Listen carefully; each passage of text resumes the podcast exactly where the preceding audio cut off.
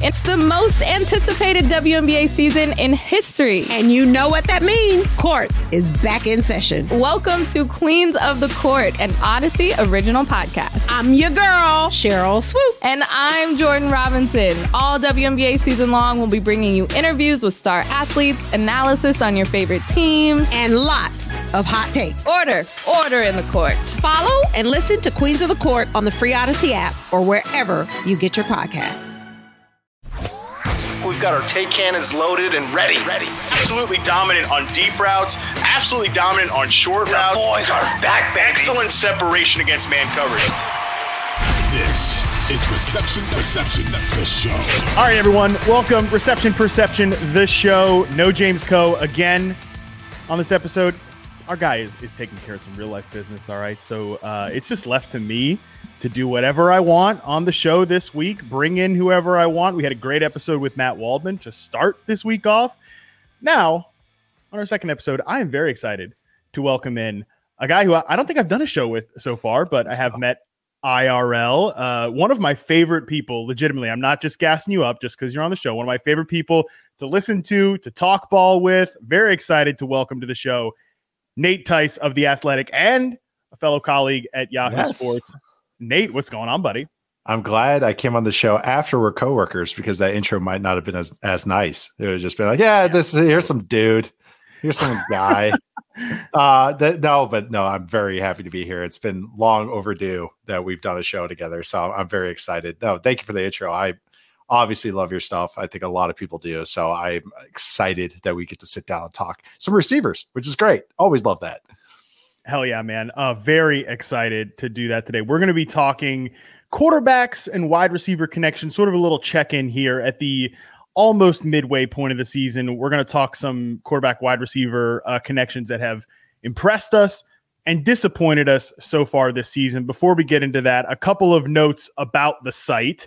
Uh, the receptionperception.com. Hopefully, you all are subscribing to that. If you're also subscribing to the podcast, I have added uh, the following wide receivers to the in season tracker DeVonta Smith, George Pickens, Romeo Doubs, Jonathan Mingo, and probably by the time you're listening to this, Chris Olave as well. I've got hopefully more coming on Friday. That's a promise. More on Friday. I know I said that last week and I lied to you all, but I'm not lying this time. There will be more up on Friday. Maybe we'll talk about some of those guys on this episode. We shall see. And also, Derrik Klassen has his weekly quarterback profile. It's on Justin Herbert after a disappointing Monday night effort against the Cowboys. I'm sure the the takes and responses to that will be totally reasonable, Nate, because they always are with Justin Herbert. But yeah, uh, very excited to check out Derrik's work. And yeah, Derrik is one of the I would say top three people I like to talk or and hear talk about the quarterbacks. But Nate is as well in my top three rankings, so that's Love why that. he's on the show. So Nate, let's start I'm on the podium. That's all. That's all I need to know. I'm on the podium. I won a medal. I, I won a Yeah. medal. But there you go. Yeah, you're up there. I mean, hey, we we you know Derrik works for us, so that's like the Derrik's the best. So I'm so fired up that he's working for you guys because Derrik's great. I, I love Yeah. Derrik's stuff too. We're just gassing all each other up. It's it's great. Everyone's great. exactly right. Well, the people we don't like, we'll talk about that after the show. Yeah, we'll do that. Uh, all right, cap very, high, very high school of us, yeah, for sure. Okay, but let's start positive here, and let's talk about the quarterbacks and wide receiver connections that have um, impressed us so far through six weeks of the NFL season. Uh, Nate, you are the guest. I'll let you go first. Give me your connection that's impressed you so far this year. Uh, I'll go with actually because this is a good segue. I'm trying to get better at segueing as I have to host once a week now. But I'm going to go actually with the quarterback that Derrik Klassen is going to be reviewing this week and his top receiver this year, and that's Justin Herbert to Keenan Allen. I, I think these two have just been just a pleasure to watch, even if they've Yeah. missed the double move on on Monday night. I, I do think these two their chemistry has been great. Keenan Allen, of course, working from the slot, but then Herbert just firing BB after BB to him with a coach that and and Ke- uh, Kellen Moore who has kind of carried over some of the stuff he did with CeeDee Lamb, uh, working from him with from the slot, and Keenan Allen's just a fantastic route runner. So these two have just been a first down factory, ton of fun to watch, and just say. I knew they were good together, but it's nice when Keenan Allen's fully healthy and playing every game and every snap. It's really nice to see this connection happening.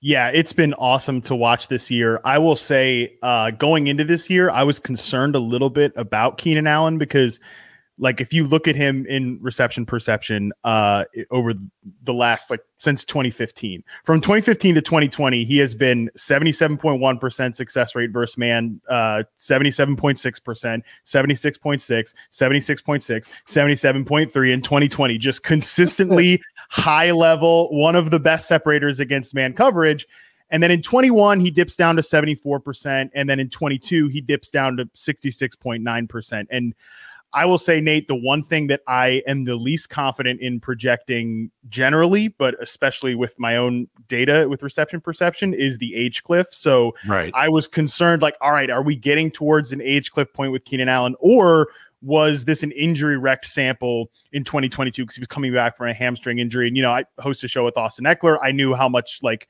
Keenan was struggling to get back from that hamstring injury. So I was a little concerned about Keenan coming into this year, but it's been one of the happiest L's I've ever had to take that he's still performing at a high level. I that's I kind of was just like this is his new he's 80% of what he used to be. He's going to be fine. He'll only play 12 13 games. Okay, this is just what we're going to get used to and he's still going to be good. I think he'll bounce and then it was oh, he's still got this. Like he's still like very good. Yeah. He's still a chain mover. So I'm with you. It wasn't that I was like, oh, he's totally like you say. I, I wouldn't say it was the cliff. I just thought it was like the steady decline that we might see, but it's no, it's just a, a another kind of renaissance year for him. But I yes, I think it's a pleasant surprise.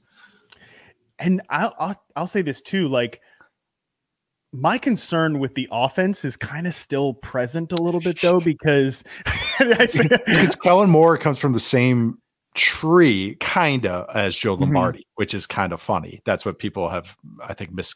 There's a little misconception about this offense. They have the Sean Payton, Joe Lombardi, that uh, offense. Kellen Moore, his first kind of DNA was through uh, Scott Linehan, who actually was my dad's offense coordinator with the Vikings in the early early aughts. But that kind of offense is more of the that early 2000s vertical five step drop back offense that we kind of has more Norv Turner to it than we see with Right. more of the West Coast system that we see throughout the uh, all the Shanahan guys throughout the league right now. So it's kind of its own element. But that's funny is that they went from the same tree and they're cousins in a weird way. These offensive systems that Joe Lombardi and Kellen Moore do. So I, some of the concerns that you might have, I it's like probably the same stuff because it's the same DNA that these offenses have. It's not even so much conceptually too because yeah i'm with you that i didn't expect it to be this oh like a total turnaround to something Yeah. completely different The Dolphin Um, stuff, like yeah, yeah. right like we were never going to get that i actually think they've done a much better job and it's Yeah. been unfortunate because we've only seen ekeler in better. like one and a half games really or like one and three quarters games but i think they've done better with designing their run game so far actually than their Yes. pass game in, in a weird way but my concern really isn't necessarily so much schematically. Um, you mentioned Keenan Allen. Like, I think you're right to say he's about 80% of, of himself. Like his reception perception through so far this year, the two games I've looked at at least, it's it's really more akin to 2021 than it is the the Okay. elite prior. So yeah, yeah. I, I think that's where we're at with him. And my concern really is with the other players in, in the receiver room. Um, because dude, like once Mike Williams goes down, who's your shot player here? Yes. That's the vertical element. That is, and that, and these offenses that isolate the receiver and love to, that's what Mike Williams is the, he's the true X. He's, that's Mhm. what, that's what these offenses like and need. Like Joshua Palmer to me is like a nice auxiliary player. Mhm. He's just, he's kind of a do it all guy, but you know, he's not great at anything. And I think no one has as again, is like perceiving him that way. I want, I, now I just want to say perception like over and over because I'm on the show and I keep seeing it as I look at the screen. So, It's gonna um, be tough, buddy. Uh, it's tough. It's what. tough. It's tough. Uh, but no, but like I think that's I totally agree with you. That's why hopefully Ekeler comes back because they. But again, you're not getting. This has been the issue with this offense that condensed feeling it has. Quentin Johnston's been underwhelming so far, and I think Yeah. and he's better horizontally than vertically. He's a catch and run guy. So the guy again, it's just like where is this going to come from? So again, I have some, yeah. So personnel and schematic issues. What else? What else could we throw out there as well? But I do think Kellen Moore. I, I want to kind of like amend what I was saying was that he has been. Um, he's way better than Joe Lombardi. Just saying that their DNA is similar, but he is he is way better. Emotions better. The uh, the run game, like you said, the personnel has been more creative. Like he has a little bit more flair than Joe Lombardi ever did. Yeah, the, the multiple tight end stuff has actually been pretty fun there, and it was fun in Dallas. And and yeah, I, I like overall what Kellen Moore has done there for sure. And I really am just like I said, you got to have takes on everybody Yeah, especially I literally have to have a take on basically every receiver in the Yes. NFL. Yeah. Yeah. Uh, and so occasionally you're going to get some wrong. And if uh, being a year early or a couple years early on the Keenan Allen decline is one of the things I got to take an L on, I will like hand me that L, baby. I'm I'm happy to take that because I think before this last couple year he was like your favorite receiver's favorite receiver. Um, even when I've still talked to some of the younger dudes um, around the league right now, like they're like Ja'Marr Chase and Justin Jefferson, the first name out of their mouth is like, I watch Keenan Allen's routes. And I think that's going to be the case going forward. Um, all right, I'll give one duo that I have been impressed with so far this year. And I was really looking forward to talking with you about this connection because, Nate, I think if you ask any fantasy football player or fantasy football analyst, the fir- and obviously I, I moonlight as one in, at my day job. Um, the first one of the first connections they're going to complain about is Trevor Lawrence to Calvin Ridley. But I would actually posit that if you think, and, and I'm curious if you agree with this, like I'm talking to you from just a football standpoint, I think Calvin Ridley has been exactly what the Jacksonville Jaguars need. And this connection has looked really, really good when Yes. they've needed it. So I've been impressed with Calvin Ridley. I think there's been some issues with drops and some Yeah. mistakes, and maybe that's rust. And I would say that he is, from a reception perception standpoint, he is at or like right around his original career peak in success rate versus man. I think we're still looking to get him a little bit better against press coverage, but he's also had some difficult matchups like AJ Terrell. That was a good mm-hmm. back and forth. But the Jaguars have also been like, all right, you're going to take away Calvin Ridley from us. We have a really, really good number two who's been disrespected for like two years now uh, and was disrespected again by the fantasy community coming into this year in Christian Kirk, who's a solid player in his own right and will command volume. So I don't know, man. I think again, when you watch Ridley play, he's been good. The comebacks, the curls, those routes have been incredible. I, I think this has been a budding connection. And by December Jan- and hopefully January for Jacksonville, like maybe that's when we're starting to see the best of these two. Yeah, I, I'm pretty bullish on the Jaguars overall. Their defense improvement's been awesome. But no, totally what you're saying is that from an eyeball test, it's been a delight watching Trevor Lawrence and Calvin Ridley operate together. Uh, their time, Calvin Ridley is one of the best route runners in the league. I, I, I really do think that. I, I know you you are an expert on that matter, but I he's up there for me. And just as efficient, he's efficient mover. Everything's available to him. He can win against like if he's running an out route against outside leverage, he can win, which is like that's what you need guys to do. And he does it over and over. He's a true outside guy. And even if he doesn't have that kind of traditional like Mike Williams build, like we just talked about, but him and with Trevor Lawrence, who is going to operate on time no matter what and throw it to exactly where he needs to throw it pretty much always. It's been awesome watching him against the Bills. And yes, it's Kaiir Elam at times. Mm-hmm. It was that's what the Bills were presenting. They said, We're going to give you this one on one. We're going to pack the paint. Mm-hmm. You're not going to throw it to Christian Kirk. You're not going to work with, uh, with Evan Engram too much over the middle. So, okay. All right. We're going to throw it outside. We got a one on one. We got a backup cornerback mm-hmm. out there, which is pepper him. And Calvin I Ridley think Elam kind of played well in that game. He too. did. He, he gave up catches to to Calvin Ridley because Yes. yo, Calvin Ridley's gonna put you in a blender. Like we're talking, Yes. he's a great route runner, but there were a couple times where like Elam would get broken, like Ridley would break off the route, and Elam would kind of recover pretty well. No, Elam has been better than I think even Bills fans have realized. Like, yeah, because he was like he he became kind of a scapegoat character. Oh, oh, oh, okay, first round pick, and you can't even start. Oh my god! And then now it's like these guys take time sometimes. But uh no, Ridley was. It, it's just the Colts game in Week One. Yes, he has had the drops, some brutal drops too, but just their chemistry. And I totally agree with you. And I thought this in the preseason. I it made sense to me. They they have the right skill set to work together which is it's just been very nice to see. This offense is picking up steam. The offensive line might have some issues. It's picking up steam. Their defense is really good, but I really like this Jags team overall. I love Trevor Lawrence. I just think I totally agree with you. I think that's just going to get better and better. And it's already, I think, paying dividends what you're seeing right now. Because it's not only just like empty calorie stats, it's like real deal hard routes with hard throws in big moments, big moments, and they're just doing it over and over. that's that's the thing where I think from like a stats perspective, from a fantasy perspective, it's going to be tough because they're not going to give Ridley a lot of like little layup routes necessarily because he doesn't need those. He can win on the big boy routes as an outside X receiver on the backside, right? And like Trevor knows that that is available to him if he needs to go to it. Um, and he's going to have a lot of those like first read looks too. They're going to run a lot of stuff through him when the matchup dictates it. But again, I think he probably just and I'm I'm sure I'm a victim of, or I, I'm sure I'm guilty of this too, uh, steaming him up too high from a fantasy perspective. So I'm sorry everybody for that part of it, but like He was one of my favorite bets for most receiving yards this year because he was like plus 3600. So I was like, yeah, yeah, I okay, love got it. I, I it. got that here too. Yeah, I- yeah, I- so I'm I'm right there with you. I'm part of this. I'm part of this group as well. But yeah, I think if we can convey that he is actually playing really well in isolation, I, and and I think that's exciting. And like I said, by the end of the year, maybe Ridley's ripping off like 80, 90, 100 yard games on the routine. I think that's certainly possible.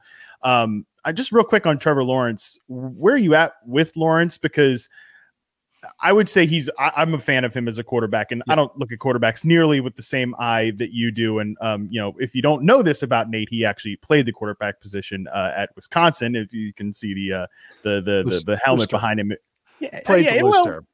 you- but yes, I was there. QB was uh you know on the designation It there. before Uh, my you- name, yes. you you listen. You got a way better quarterback resume than I do. Uh, all right, buddy. My, my, my just my shoulder. You know, I, I could have done it, it, but my shoulder. Yeah, Just bumped it a couple Uh, times. No, but seriously, uh, from the Trevor Lawrence perspective, I, I would say I think he is a really, really good quarterback. Mm. I was maybe thinking he was going to take a leap this year. So far, I'm not sure that he totally has, but you can correct me if you think I'm wrong on that. Yeah, I'm. I think he's already kind of there in that Okay. top five, six conversation. No matter how you shake it, uh, I, I, he's. It's the most exciting 180 yards you'll ever see when you watch Trevor Lawrence. It's so it's true, yeah. truly a he is. I, I love how he plays. Like he is, and I think he's getting some fu back to his game as well. Like where he is trying to put daggers on people. Um, I, he's a very smart quarterback. He is great in the pocket. His sack rate's up a little bit, but I think that's because of the offensive line. Um, Yeah. But it, he's his ability to avoid sacks, even get rid of the throws, uh, which should be sacks with most most other guys. That's what's really good quarterback quarterbacking right there. He goes constantly to the right read. You said, oh yeah, he goes to the first read, or you know throws, you know Calvin or Calvin Ridley is going to be one of the first reads. Trevor gets to the right guy almost every single time. He had a play against the Bills. I highlighted on here on Yahoo and uh, in my column last week. It's a third down play. The Bills are making this look like man coverage all the way. Even how the Jaguars did a motion with their running back to identify man or zone. Everything the Bills are indicating is man coverage. And Trevor Lawrence, or I'm sorry, the Bills, when the ball, snap of the ball, they break into cover two, you know, like a funky cover two look. Trevor with Ed Oliver about one foot away from him confirms it and throws a corner route to Chris Kirk. That's just like right in the perfect hole. But he's like mm-hmm. post snap confirming. He's doing it in a tight pocket. He's making a, a total big boy throw to the field from the opposite hash into a tight pocket, into a tight space against cover two. It's like that's the real deal stuff that you know th- that's what the real guys do. And i do as someone that has some dynasty shares of trevor lawrence i agree that it's kind of sometimes can be frustrating that you know he's only getting you 16 points when you're like but when you watch him and watching him play in play out he's one of the best out there right now. He's fantastic. And i think this jaguars team again i'm going to say this again is i think they're just going to keep ascending throughout this year Yeah, it's like one or two tweaks that I think this team can take, and and we're really talking about a potential fireworks show. So Yeah. um, all right, I'm glad we're we're both high on this connection. Give me another one that you've been impressed with so far this year. So that was that was one that we've kind of had in agreement with. So I was that's why I was ready for some notes, anyways. But uh, I'm going to go with, and I think this is one of the more surprises of fantasy, and I think a pleasant surprise. But that's uh, Puka Nacua and Matthew Stafford. But I would even say Matthew Stafford than the entire Rams team. Uh, Right. Puka Nacua, Cooper Kupp, and now and Tutu Atwell as well. Um, so I think that that has been just, I think, just been fun. It's one of the most fun passing games, one of the most fun offenses right now, and I think there has been some fantasy frustrations with that as well. Uh, but I do, but that's a di- another quarterback that's playing at a high, high level right now. Stafford, Stafford's truly having a season like, hey, remember me, guys? Uh, Yeah. type of season right now, and it's awesome. That Rams offense is so much fun right now. They're actually way better than I think people are, are assuming with them right now. Uh, so yeah, that that whole passing game and really whole offense has been one of my favorite, most one that's impressed me, and another pleasant surprise this year. Yeah, Cooper Kupp's been incredible the last two weeks. We're just like, oh, Oh Yeah, yeah, yeah, Triple Crown guy, that guy. Yeah, right. Just come back and like you know lead the league in target share and and just be consistently open all the time. I mean, he's just so much fun to watch. So he's awesome. got to be. You know, you had these like lower athletic measurables coming into the league. Um, he's always been one of the best zone beating receivers um, in reception perception. He has the second highest success rate versus zone coverage I've ever charted since 2014. The only guy who's higher than him is Antonio Brown. Um, so yeah, just a guy that is probably a future Hall of Famer, but Yeah, you know, as long as he doesn't, yeah, as long as he stops talking, Yeah, that's it. getting getting arrested, stuff like that. Yeah. But anyways, po- point being, Cooper Kupp is just such a good player. But Puka, I know you and I talked a, a little bit about Puka Yeah. prior to the draft, and we were both fans of his. I don't think necessarily we saw this coming, No. right? Like what he's done so far, Yeah. um, or we would have maybe even had like a first round grade. And I, I know I didn't. I know you probably didn't as well. But what's been impressive about him, like from an in isolation standpoint, and what do you think Stafford has gravitated to with Puka? Hey everyone, this is Bret Boone. Would you know it? I've got a podcast going strong in our fourth year. Tune in as I sit down with my friends, some of the biggest names in sports, media, entertainment, for a lot of fun and in depth conversations. As you know, baseball's been my life. It's been in the family for a long time, but it's a lot more than that here. It's sort of like taking a ride in a golf cart around a beautiful track. Join me every week for multiple episodes on the Bret Boone Podcast, available on the Audacy app or wherever you get your podcasts. Hey, Rob Bradford here. I have set out on a mission with my good friends at FanDuel to prove what I have known for some time baseball isn't boring.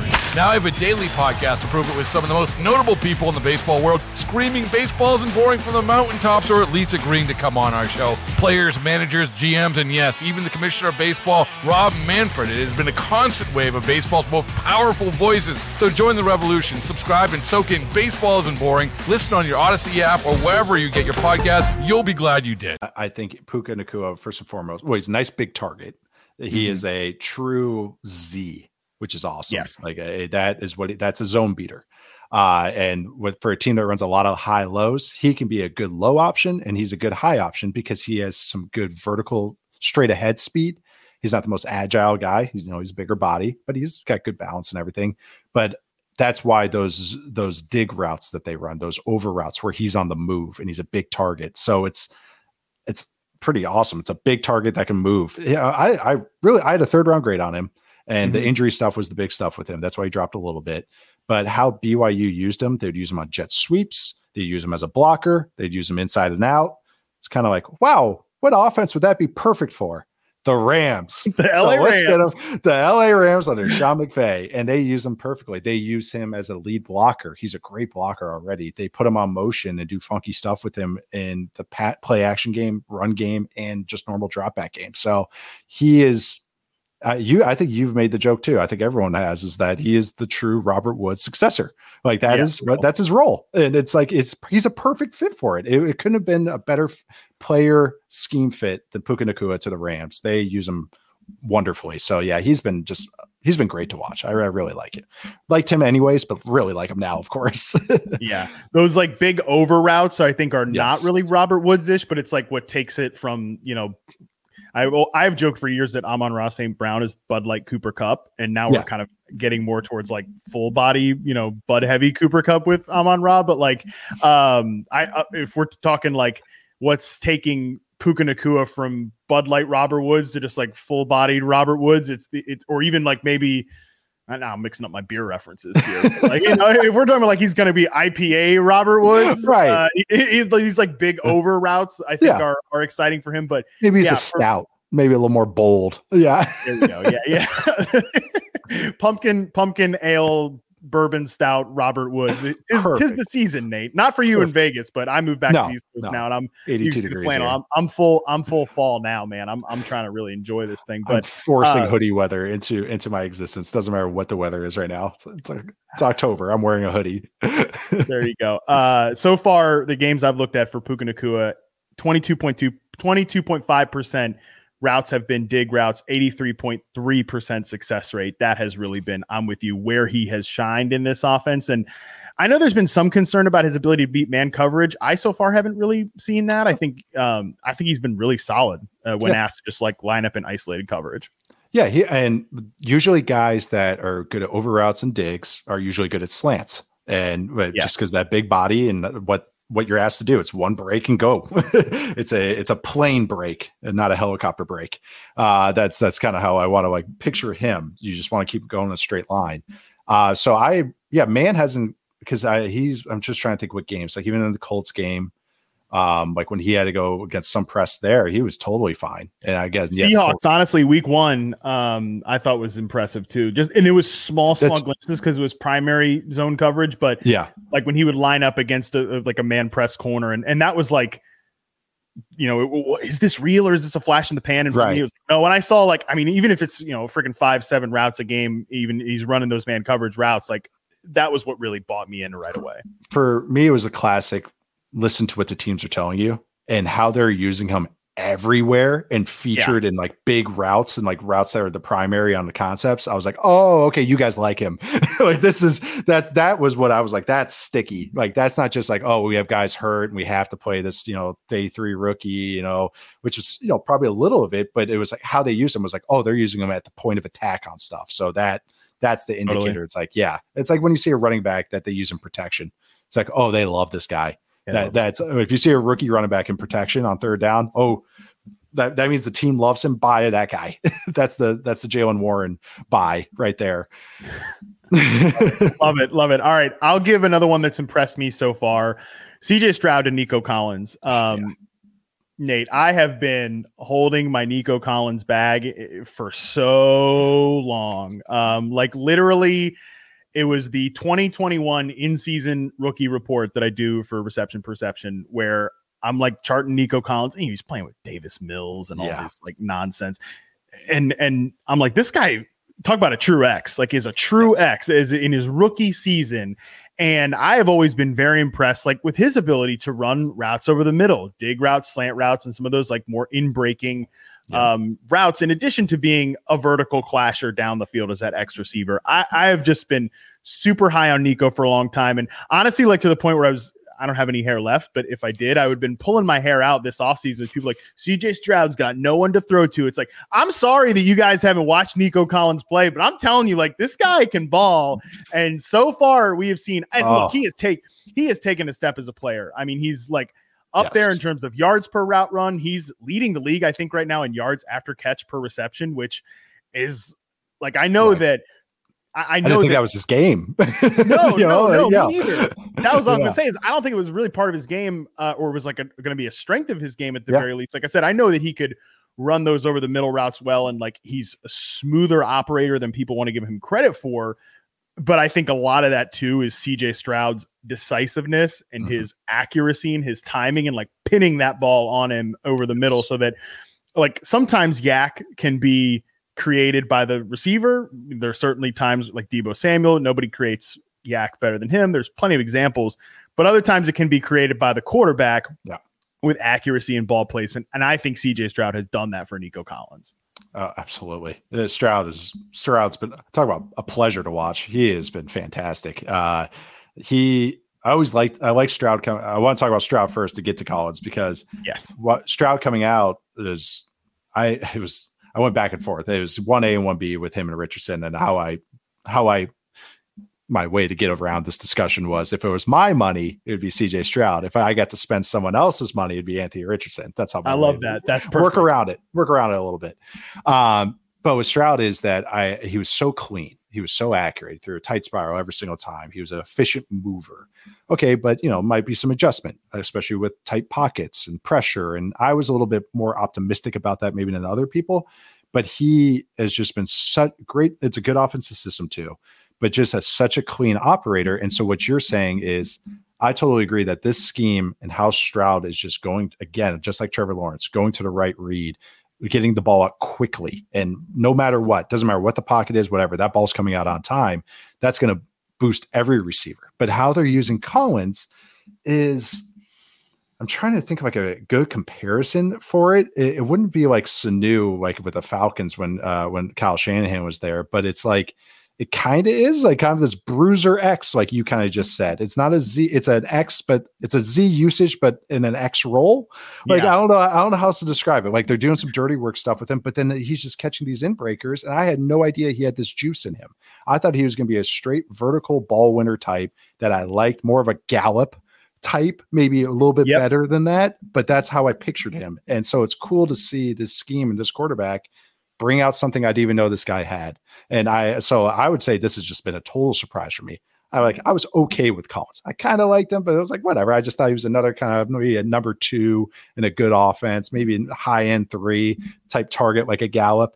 And no, it was like, no, this guy has like just been so much more than I ever thought. So I agree with you. This has just been fantastic to watch, and especially because of Stroud too, who I just love. Yeah, it's great that you bring up Michael Gallup because I, um, by the way, Michael Gallup makes me sad. These oh, days. he's been bad, man. It's injuries suck. Uh, injuries are the worst. But um, in that rookie report that I mentioned, I know. I was like, did you notice? I was like, uh, two or three. Yeah, no, no, no, about Gallup. well, like, yeah. because pre-injury, Michael Gallup was such a good player, and yes. that's like what I said about Nico Collins was in that rookie report. I said like maybe he's like a poor man's Tee Higgins, and then like more realistically, yeah. maybe he's like a Michael Gallup. But I think honestly, like uh, the the most popular joke in my Discord these days is like uh, is Tee Higgins the poor man's Nico Collins these days. So that, that's that's about where this season's going. But yeah, no, th- that that connection's oh. just been fantastic. Twenty point five percent slant route rate, nineteen point two percent in the two games. I uh, dig route rate in the two games I've sampled for Collins. Who's yeah, those routes have just been so cool to see. Oh, yeah. um, these two guys connecting on. So that's one of the been one of the surprises of the season. Even for me, somebody who liked Nico Collins, the YAC and tackle breaking ability has been the thing that's kind of taken his game to the it's next. Real, it's real too. It's not like oh, there's one fluky play yeah. that's doing a lot of heavy lifting. It's consistently, and it's not.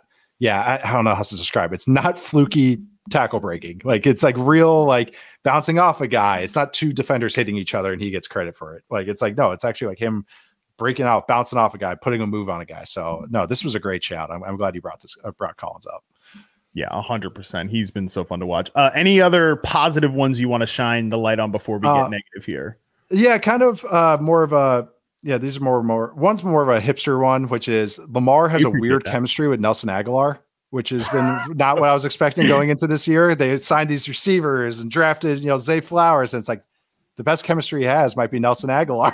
and uh, yeah, I mean Zay Flowers, he has a little bit of chemistry too. Yeah, but it's but yeah, I don't know. I think Nelson Agholor and his kind of skill set, that's kind of what Lamar Lamar likes. But that one's been just that's more of like a schematic, pleasant surprise I've seen this year. Uh, and maybe he's the only receiver that stayed healthy for him, so maybe that's why. Yeah, uh, that's probably you're a you're a fellow Bateman uh, bro as well, so that one's been he's still that. like I know he dropped the one against Pittsburgh. I was so sad. I was like, come on, man, like just do that for me. Like it's yeah, just he's right. still good. He's he's still. I'm convinced. I, okay, good. I'm glad we're, we're in. A, you're in a safe space here because you can talk about this oh, because I think Bateman, like from a technique and a route yes. running standpoint, in the short area. Yes. I think vertically, like we're still getting the juice back in our legs there, and we'll see if it ever comes back. But right. I think like short and intermediate, and that's why he was like wide ass open against the Steelers there because yep. he can still get off the line pretty cleanly. Unfortunately, like I kind of think it's a little similar to like why I was still high on Allen Robinson before he went to the Rams, where I was like, I the the deep stuff is is done, but like he can still get off the line and get he into wins. his routes cleanly. Yeah. But by the way, that was like Allen Robinson when he was 29 years old, and Bateman's like in his third yeah. NFL season. And but, Allen but Robinson's got 20 pounds on Bateman too. yes, that that's true as well. So I, I digress with all this stuff, but my point nah. in saying is I'm with you that I think he's still, from a technical perspective, yeah, still looks pretty advanced for a young receiver. It's just I'm wondering if the similar with Gallup too, where you've heard reports about the confidence in himself, yeah. like has has been shaken. I wonder if and Bateman seems to make like one crushing mistake every single week, yep. and I wonder if that's like just up there a little bit. Even, so I hope not, but even his positive plays because he's always just been like a first down machine too. Um, mm-hmm. He caught and ran. It was a game. It had been early in the year. Might have been against the Texans and he has a catch and um, he gets the first down and it's underneath and he kind of like makes one guy miss. He goes, but he goes like straight out of bounds on the play as opposed to like maybe just keep getting north. Like, and it's not like a like a toughness thing, but it was more like he was like, I don't want to cut again. Like, you know, he, like he was like, I don't want to cut off this foot again. And that has stuck with me, just that one play. So when you're speaking about confidence, I think that's just a great thing to break up, bring up with him because I, I'm still a believer in him. I just, it's like, just I want to see him 100% healthy with some confidence because there's still I want to see him how he played against the Dolphins last year when he took that one to the oh house. my god, like, I, I am know. Like, yeah, here we go. Woohoo! Like, there it goes. Yeah, but then he gets hurt like a couple weeks later. well, like I uh, said, this is this is a safe space. We're we're allowed to to, to to say like that oh. we Go ahead. Oh, I was gonna say my, my other one, real quick, before we get to ne- more negative, uh, is uh, Jared Goff to Josh Reynolds has been oh nice, yeah, been great uh, really that I love the Lions offense in general, but Josh Reynolds has the fourth highest explosive receptions per route in the league, only behind Tyreek Hill, Brandon Aiyuk, and Nico Collins, your guy third. Uh, so yeah, and just successful targets per route. He's just been Josh Reynolds has been a very nice player, player this year, and actually I think some somewhat of a fantasy surprise. I wouldn't say surprise, 100%. but yeah, just no, a nice fantasy. Nate, yes, a huge a huge surprise. I mean, there were like you know over there on Underdog where all the sickos are drafting. He would go like outside the 18th round. So yeah, you can say yeah. he's been big fan. That's a surprise. Then yes, absolutely. No, but yeah, he's he's been nice. The, uh, the entire Lions offense, but Josh Reynolds, Jared Goff has been great. Um, last two i'll just say here real quick because i talk enough about these guys and people don't want to hear me talk about them enough. Number one uh brandon aiyuk and uh brock oh, purdy yeah brandon aiyuk's been amazing.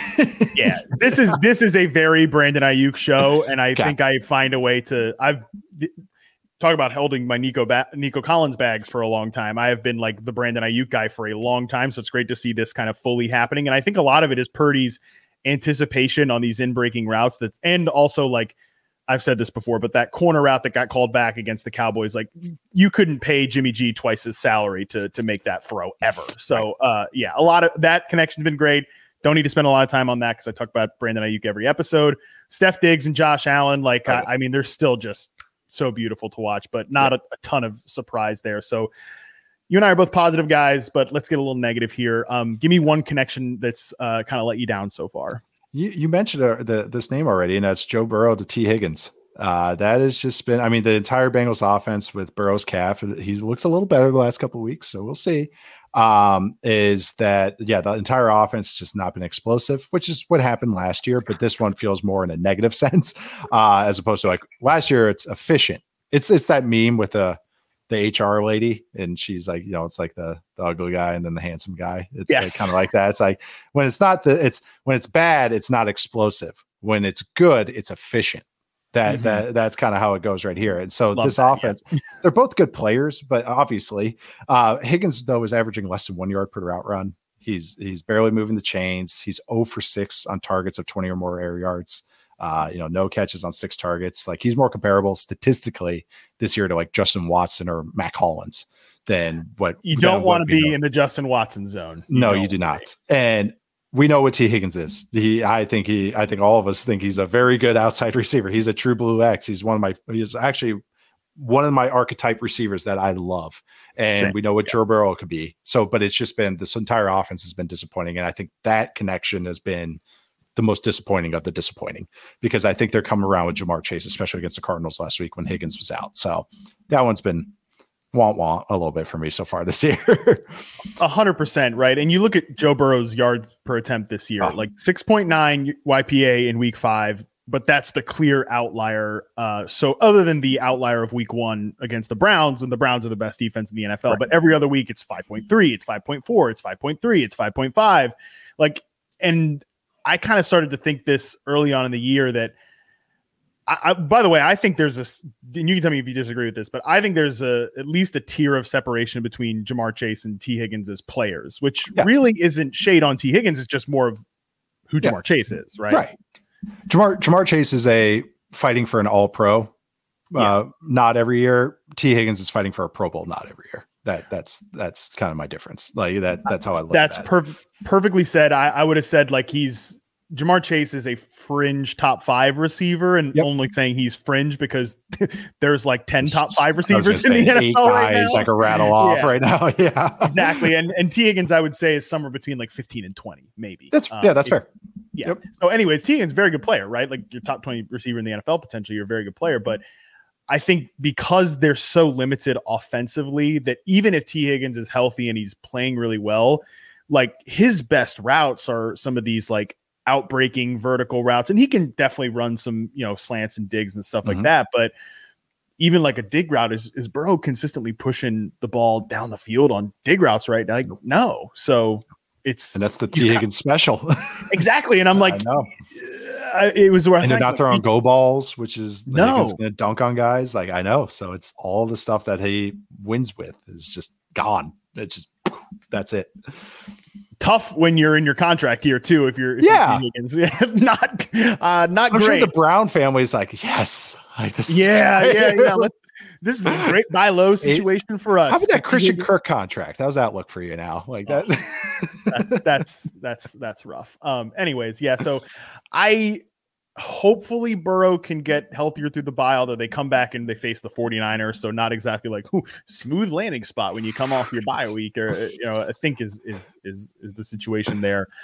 Uh, so yeah, we'll see about Tee Higgins. I'm the, I'm the you know, defense letting up the lowest amount, lowest rate of explosive plays since 2001. Yeah, that's uh, 2002. So yeah, that's uh, not exactly what you want to go against. no, not exactly. So yeah, we'll see about Tee Higgins, but yeah, I kind of think he's a little bit effed in this Yeah. construction of the Bengals offense, which is a bummer.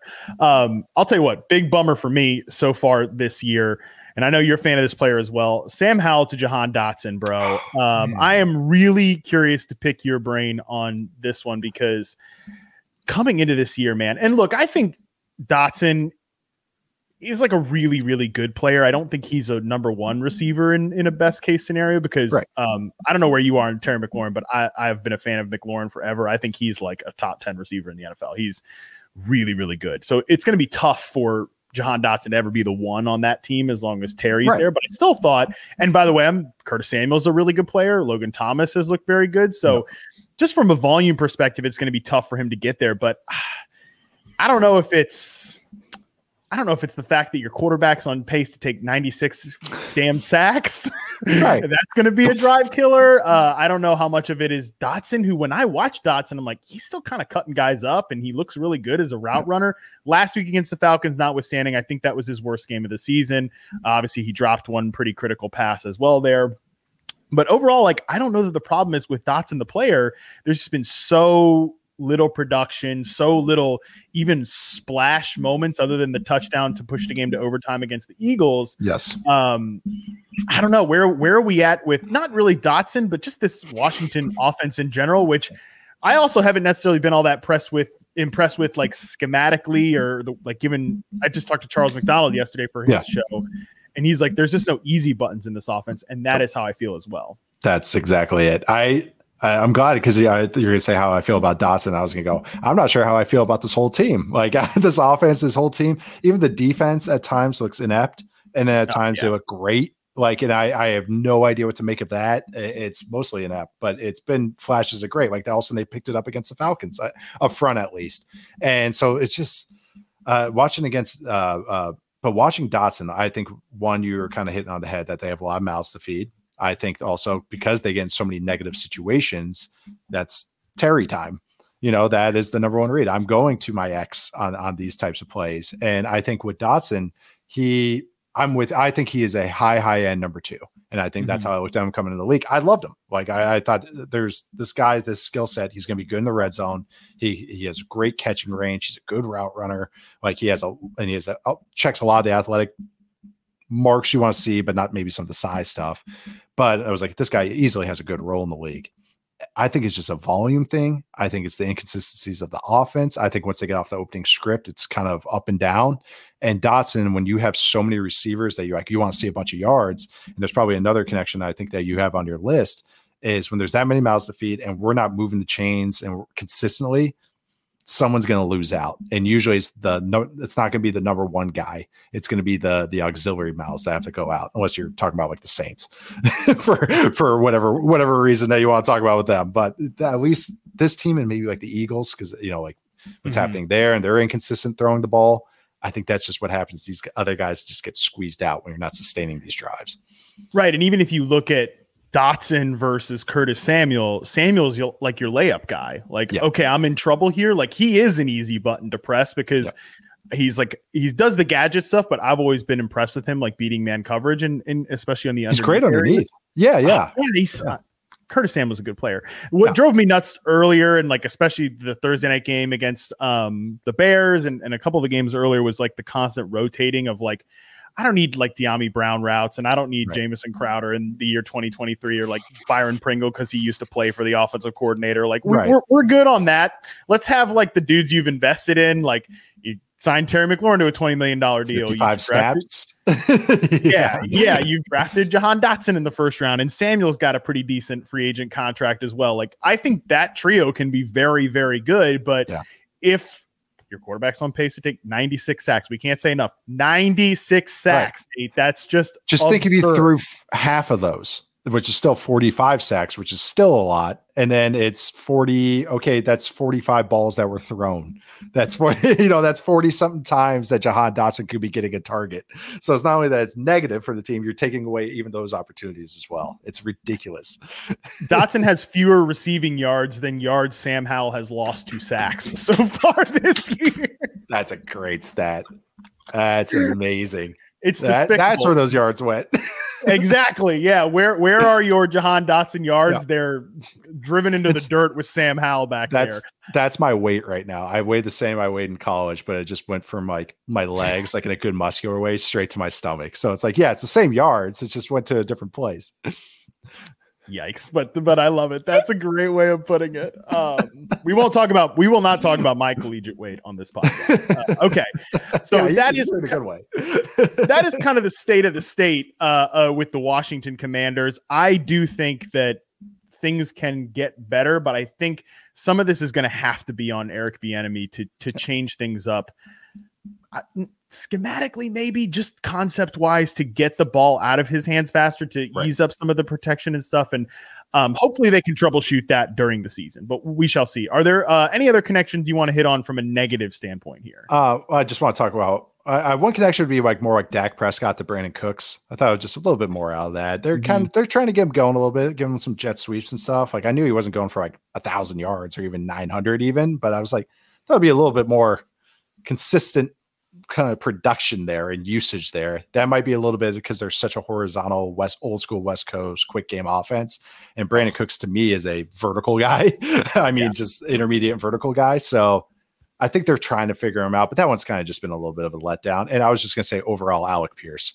He's just been Mm. just I'm so deflated on him. Come on, man. I- I think you liked him. You were okay with him as well. Yeah, I- I, I, think he's a good three, and unfortunately, Yeah. I think like I think Michael Pittman's way better than him. I'm a big Michael Pittman fan and a big Josh Downs fan, which is funny. It's like the the Washington trio where like I like all these guys in a certain sense. Although I, I think Washington's guys I'm higher on just generally. Like Yeah. if I'm ranking them. They're like the little better versions of it. yeah, right. Like T- McLaurin's a better one than Pittman, and I think, well, yeah, I think Dot- D- Dotson's a better two than Josh Downs, and like I think Curtis Samuel's a better three than Alec Pierce. But it's very similar. We're like, all right, I can't. If one of these guys loses out, well, at least one of my other dudes is like producing here, and and that's kind of been the case with both those teams. But yeah, Pierce is just.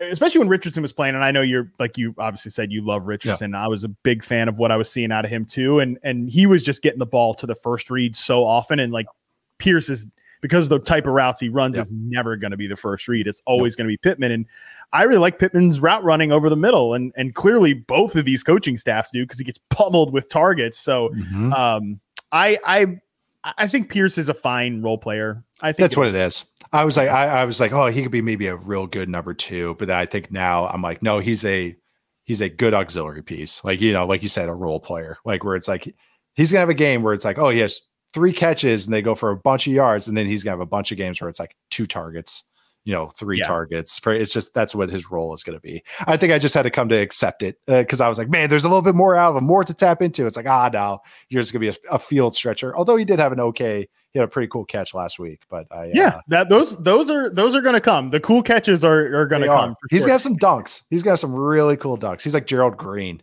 in basketball, where it's like, yeah, like a couple cool dunks a year, but not a good Oh, basketball player. basketball references. oh, over your head. Uh, what, Bro, anything outside bro. football that I could go with? no, no, no, no. I mean, I'm- my best sport actually growing up, and this is really like B- Harmon's best sport is a huge asterisk. Uh, was baseball. So like, Okay.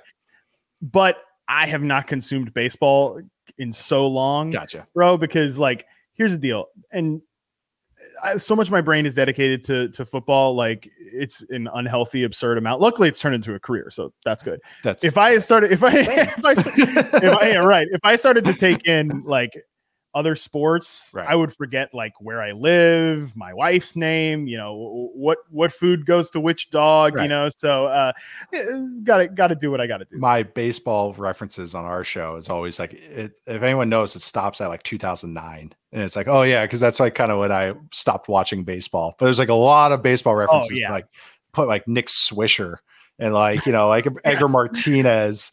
Like you know that's those are the references I'm bringing up. No one relevant right now.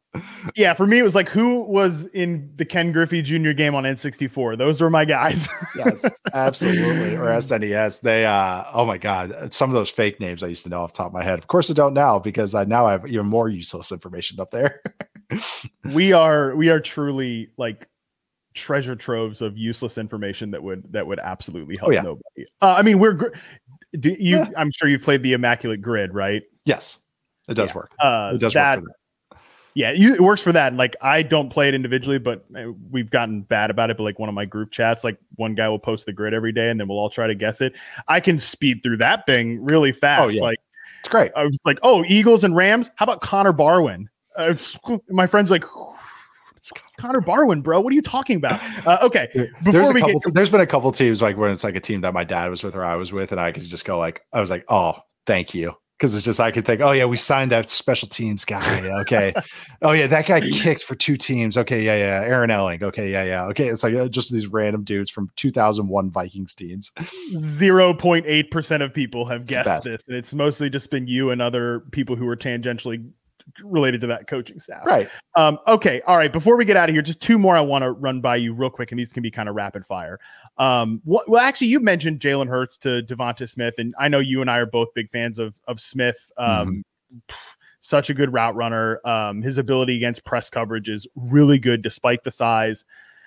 He had a couple drops last week. The misconnect contested catch attempt. Um, I think you're you're right to say, and maybe there's more you want to expand on this, but I think you're right to say there's just like something's a little off in that Eagles offense. Maybe it's Jalen Hurts just not playing quite to the level that he did last year. They're breaking in a new coordinator, but I think they have stripped things down to okay, we have a freak show as our number one receiver, and like let's just get this guy going and we'll figure out the rest as it goes. I know people want to make a lot about oh the sideline disputes. Like, okay, go read a go read a gossip magazine and leave the football to, to the rest of us here. AJ Brown's just an elite player in the league, and I think DeVonta Smith, I think is better than Tee Higgins. So I think like, but it's a similar. do too. of- I actually was curious what you th- feel about that. I do too, though. I, I think DeVonta's he, he's up there. he's, Yeah, he's he's up there. It's a similar phenomenon though, where like one these guys are both really good, but Yeah. Brown again is a top five receiver, and DeVonta's probably like 12, 13, 14. Exactly. I was gonna say top twelve ish. Yeah, exactly. It's it's truly what it, when people go, well, it's a one A one B, like I just did with Stroud and Richardson, but it's like there's still an A. There's still you know there's still an A to that B. You know, so I I think that's overall the offense, uh, the passing game because the run game has been great, but passing game has been just so inconsistent. I think they tried to they got excited about all the new stuff they could maybe do. New offensive coordinator, kind of going like, "Ooh, look what I can do," and I think that's kind of they got away from you know the hits. And I think maybe last game they last two games, the Rams game, especially that's why Dallas Goedert had a big game. They sprinkled in some of the stuff, some screens, some little bit, but they're kind of not just doing the easy buttons. We talked about that with a different team, but the screens, the RPOs, that's kind of just gone away. And also, it feels like to me, um, with Steichen was was just uh, was just such a, a smart play caller. And I call him the Occam's razor coach because it's just that it was the simplest answer. It was just he, and then if you don't stop it, I'm just gonna do it again. and if you don't stop it, I'll just do it again. And if you take that one thing away, I'll do the counter off of it. And I think with this offense, they just aren't doing that. They're like, oh, we got 40 play calls. We got to get to all 40, as opposed to like, hey, that worked. And a DeVonta Smith drop happened. I can think of an RPO they ran in the first quarter. DeVonta Smith drops the glance route, and which is rare. I mean, DeVonta Smith, I, I mean, love his eh, truly. He had the highest graded hands. I've said this multiple times, but the highest graded hands I've ever given a receiver prospect because I Yeah. just think his ball skills are just so good. But he drops that ball. Okay, a fluky thing. It would have gone for 20. Run it again. It's a safe Right. play for you. Just run. They never call it again the entire true. game. And so they're just getting away from that easy stuff. And they're going to figure it out. They have too much talent and they have enough minds on there to figure some things out. But I think uh, Lane Johnson going down is going to hurt. Um, last game, Jalen Hurts bailed out or had 11 pass attempts outside the pocket. And I think that's where you, why you see the AJ Brown targets is because sometimes that's out of broken plays. And he, I'll, I would find the guy with the red shoes too, who's really big and really fast. that I'm finding him too. So I think that is, you know, he he I think that was the most pass attempts he outside had outside the pocket since uh, October two years ago. Hmm. So that was before Jalen Hurts kind of leveled up. It was kind of the old Jalen Hurts where he's bailing out of everything. He's just not really seeing it. He's not really trusting it right now. And I think they just have to get back to, like I said, the hits that they were playing last year, even if they want to do new things. But I think they might figure it out, but I do not think they'll ever hit the levels they did last year because that's too hard, anyways. Yeah, yeah, there was going to be some natural regression there, and I'm with you that Steichen is one of my favorite offensive designers and play callers because it's just like this works it, exactly. hit it over Yeah. and over again. Like Yep. that's co- coordinators and play stuff. callers who are players over plays and will just spam what works every single time. Those are ah, chef's kiss. I know. And Uh, it sounds so simple, but it's just like when you watch it, when you watch a bad offense and you watch a good offense, not saying the Eagles are a bad offense, but you watch an inconsistent one and then you watch one that's just clicking and you're like, oh, what's the difference? It's like, oh, yeah, because they, they're just hitting the, they're running the plays that are going for good gains and they're just running that play. it's like they don't get away from it. They don't get away from it. And then they do the counter punches off of it. But yeah, sorry to interrupt you, but I agree with you. Steichen's just, he's one of the good ones.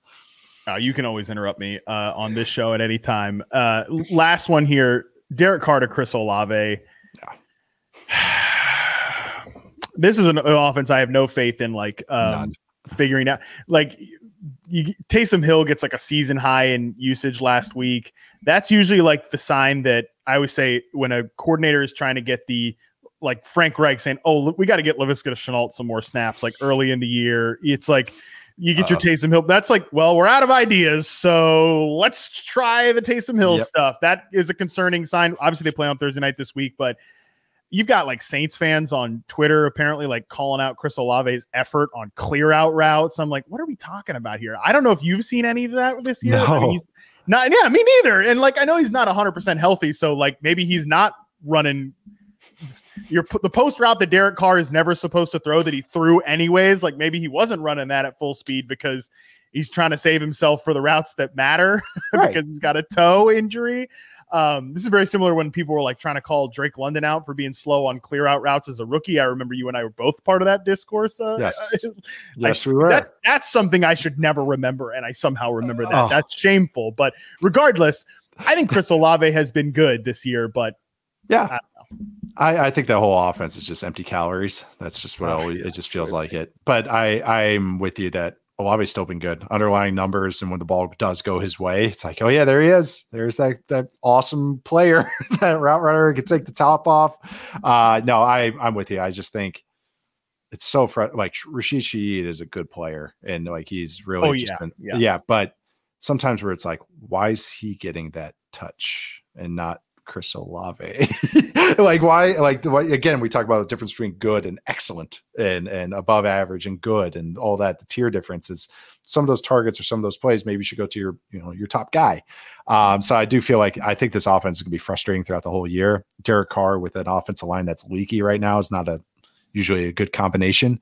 Um, we'll see, but I, I'm with you. I think it's just a. I, I'm describing it as empty calories. Is how I describe that offense right now. I totally agree. And it's weird too because like there are actually pretty dramatic, not super dramatic, but like first half, second half splits for Chris Olave too, where like in the first half they seem to never really kind of not never again like y- you look at the target share it's like 22% target share in the first half um, for Chris Olave and then you look at like the second half of games that goes up because it feels like oh we're, Oh, that's right. Right, right. Oh yeah, this guy. Yeah, for Yeah. for for for for for, for, yeah, for yeah, I'm, I'm trying to be nice here. I'm not gonna not gonna curse. Yeah. But 26.5 percent uh, target share in the second half. It goes up there. Yeah. The air yard share goes up to like 46 percent because it's like, oh right, we need to dig ourselves out of this hole. Let's go to to this guy who's really really good and basically always open. So. um Hopefully, we can see the best out of Chris Olave because I just think you should build the whole plane out of this guy, but they don't seem to do that in New Orleans. So He should be getting 15 targets a game. It's like easy. Uh, I mean, even the underlying numbers though are like still positive with him. It's just I think this is kind of where kind of sums it up. He's 16th in successful target per route, which is you know that's pretty damn good. You know, 13 and a half percent. Mm-hmm. But then explosive reception per route, it's at 3.6 percent. and that's just Derek Carr to a T. Just a lot of underneath stuff, a lot of Yep. stuff, and let you go. And so if we just look at explosives, it's he's near middle of the pack. But that's like you know you got a guy that has so much juice with the ball in his hands as a mm-hmm. splitter. He's not going to juke a lot of guys, but as a guy that should be able to just catch and run, I mean catch anything and run anything, it's kind of feel like he's getting pigeonholed right now, which is really not what you want to see. 1.05 yards per route run in the first half, 2.96. In the Oh, there you go. Yeah. I, I don't know if there's anything to that, but uh, it is something to monitor. Well, Nate, really appreciate you, man. This was awesome.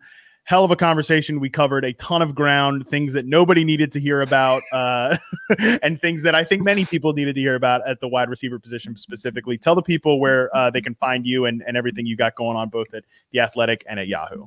Yeah, find me at Yahoo. Uh, the overhangs out every Thursday. Uh, this week, I think I'm going to be writing about offensive struggles league wide because it's actually pretty stark once you start breaking down the numbers. Uh, uh, and also, I'm going to give a shout out to Byron Young, uh, edge player for the Rams. Don't want to give away too much the article, but that's really the gist of it. Uh, but also, you can hear me on the Athletic Football Show uh, podcast uh, on the Athletic with Robert Mays Sundays and Thursdays, and then I also do Prospects to Pros uh, through the Athletic with Dane Brugler, where we cover prospects and also young players in the NFL. So that's been a lot of fun too. We had uh, Brandon Thor Brandon Thorn on this week, and I got to talk about receivers today. And yesterday, I got to talk about offensive linemen for an hour and center play and wrestling background. So that the was a lot of fun as well. yeah, covering the covering other- the full the full spectrum there. It Um, all. Yeah, Got a No, I- specialist pod coming in a couple months. So we'll, we'll get to we'll get to kickers and punters and long snappers then. Incredible stuff. Well, yeah, I if you're somehow listening to this and you don't listen to the Athletic Football Show, um, yeah, I couldn't say enough things. I've told both Nate and Robert separately. It's one of my favorite shows, uh, and I, I'm pretty picky about podcasts, so uh, it's one of the ones I, I love to listen to. So definitely check those guys out and make sure you read Nate's weekly article at Yahoo. All right. Hell of an episode. Uh, James will probably James better be back next week, man. I can't. This is too much hosting for me between this and Yahoo. So until then, we'll see y'all next time.